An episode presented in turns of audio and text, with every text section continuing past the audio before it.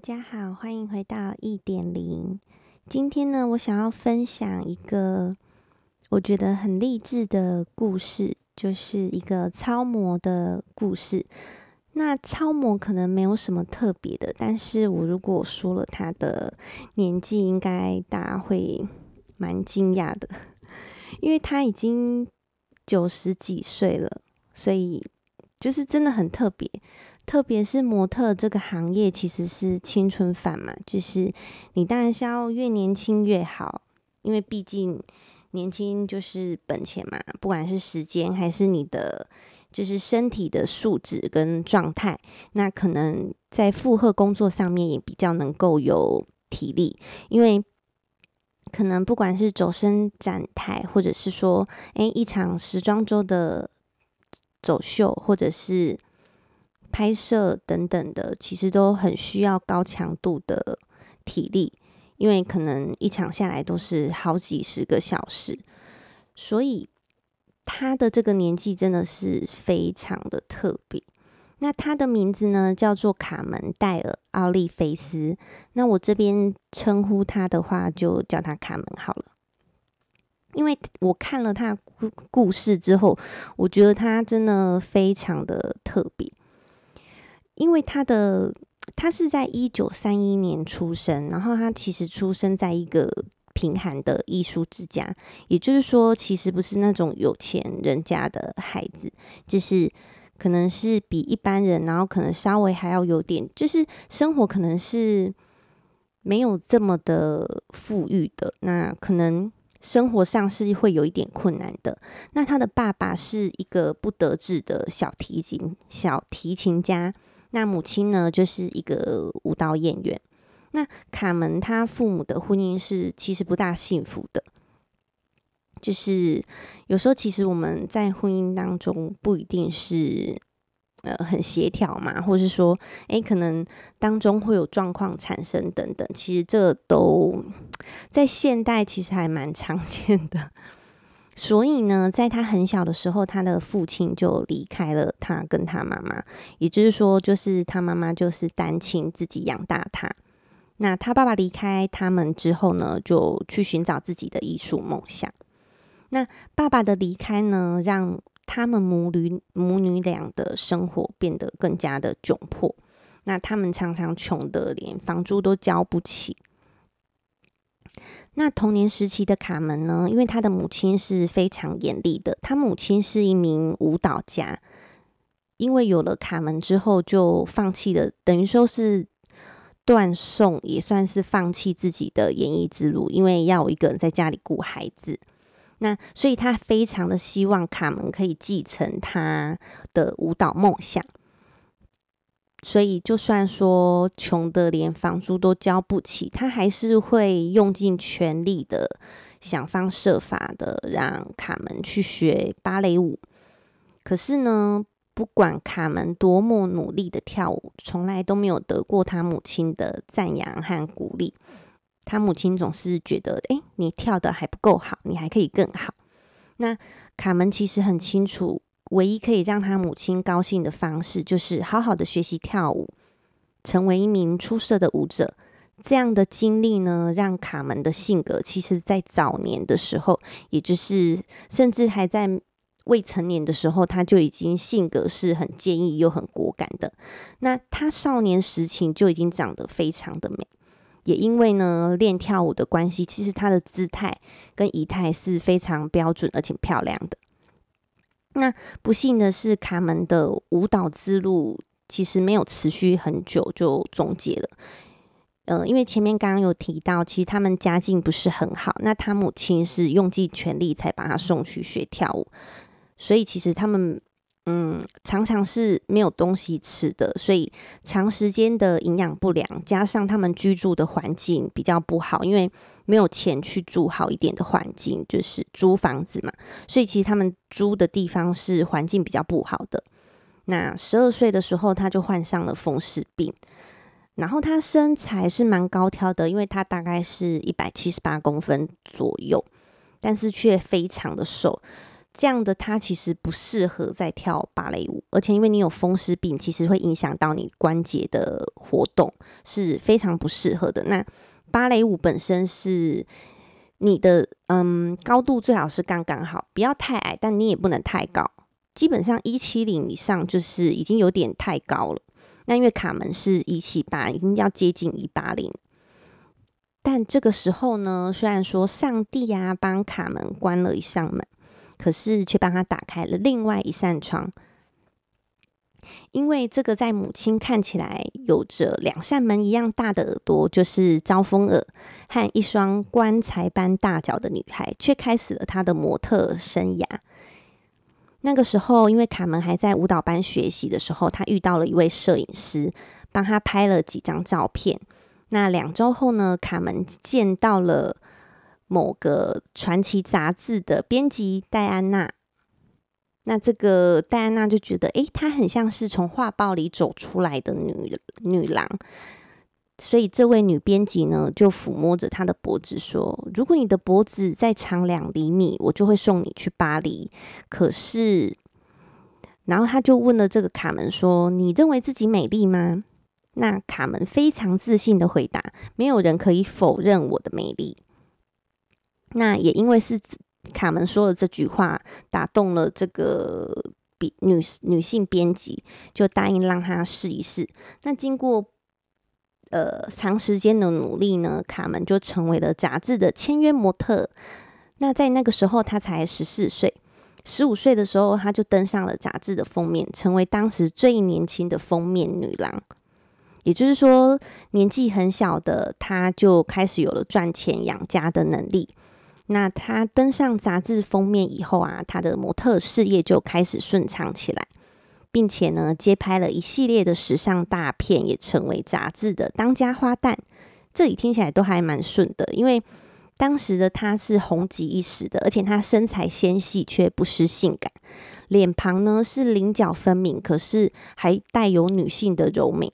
那她的美也随着她的名气被越来越多的人知道，就连名满天下的香水香奈儿五号都请她做代言。就在他的事业蒸蒸日上的时候，一个很震惊的消息，就是大家都知道了，就是他结婚了，而且那个时候他只有二十一岁，是模特的黄金年龄，可是他却选择了嫁人，而且嫁的还是一个赌棍。那她的丈夫呢，是不务正业的，整天呢都拿着卡门的钱去赌博，对于小孩还有他是不闻不问的。那心灰意冷的卡门呢，实在不愿意和这样的丈夫再继续生活下去，所以结婚三年之后呢，他们两人便离婚了。可是这一段失败的婚姻，其实给卡门很巨大的打击，因为其实他一直在年轻的时候是没有，应该是说，其实就妈妈的关爱，但是妈妈的关爱不是那一种鼓励跟。就是关心的那一种，比较像是严厉的，希望你好，督促你的那一款，所以他的心中其实是很渴望爱，很缺乏爱的。那他走入婚姻，我想应该也是想要寻找失去的，或者是渴望的爱。所以他的婚姻失败的时候，对他来说是很很巨大的打击，所以他的头发就从褐色变成了灰白色。导致他之后每一次工作的时候都不得不染发，就是有点像人家形容的那种一夜白了发的那种情况。就你真的承受太大的压力，跟有时候很大的打击，你一时之间承受不住，其实你是会非常的没有办法去承受的。但呢，从那之后他。还是有相信爱情的，所以呢，她又结了第二次婚。她的第二任丈夫呢，就是一个摄影师，在工作上的时候认识的。那在他们两个人结婚之后呢，卡门就选择了隐退。可是她的丈夫因为在那个时候只是一个初出茅庐的摄影师，所以其实呃没有呃没有办法一个人去负担家庭的重担。所以呢，就选择离他而去。因为他其实当初跟卡门结婚是想要，卡门已经很有名了，那他只是一个默默无名的小摄影师，他想要借由卡门的名气去让自己更发达，但卡门就马上隐退了，所以其实他是，呃，应该说在这段关系里面，他没有很爱卡门，他只是想要去沾他的名气，所以就很快的离开。那之后呢？卡门的第三任丈夫是一个建筑师，可是结婚不久之后，他就发现，哎，这个男人好像是一个瘾君子，所以他的第三次婚姻也是就是失算失败吗？失败告终，就是不是很好的结果。但是他都是很果断的离开。那。经历了三段失败的婚姻，其实卡门已经四十多岁了。那他突然意识到说，他要好好的重视他的事业。可是，当他想要重回模特的伸展台的时候，寻找回从前的自己，但他这个年纪在模特圈已经是太大的年纪了，所以他的愿望呢，就。呃，得到了很多人的嘲讽跟暗笑，因为在那个时候，其实模特超过二十五岁的都很少，何况是他已经算是在模特界已经高龄四十多岁了。但是这些嘲讽的话语都没有阻止卡门复出的脚步，而且幸运的是，他遇到了一位从前的老朋友，是著名的著名的摄影师诺曼帕金森。那这个诺曼呢，就鼓励卡门重新回镜头呢，展示她的美，而且呢，也帮这个卡门来拍摄一组新的时尚照片。那在这组照片当中呢，卡门一头的银发，但却没有显得老气横秋，就是那种经过岁月、岁月、岁月的洗礼，但是却越发高雅的气质。就整个凸显出来，而且卡门的眼神中透露出的果敢与坚毅的神情，让所有人的的人都感到震撼。那这个大妈级的模特简直是太酷了。于是呢，他在这个诺曼的帮助下，又重新回到了时尚圈，甚至很多大牌的杂志啊，弃用了年轻漂亮的模特，让卡门出现在他们家的封面上。于是呢，卡门的事业终于迎来了第二春，这就是所谓的情场失意，然后，诶，是情场失意，然后生意场上得意嘛，这样子。那随着事业的高峰而来，而且也有不错的收入，已经年近半百的卡门呢，将赚来的钱投入了股市，想要靠投资啊赚些钱。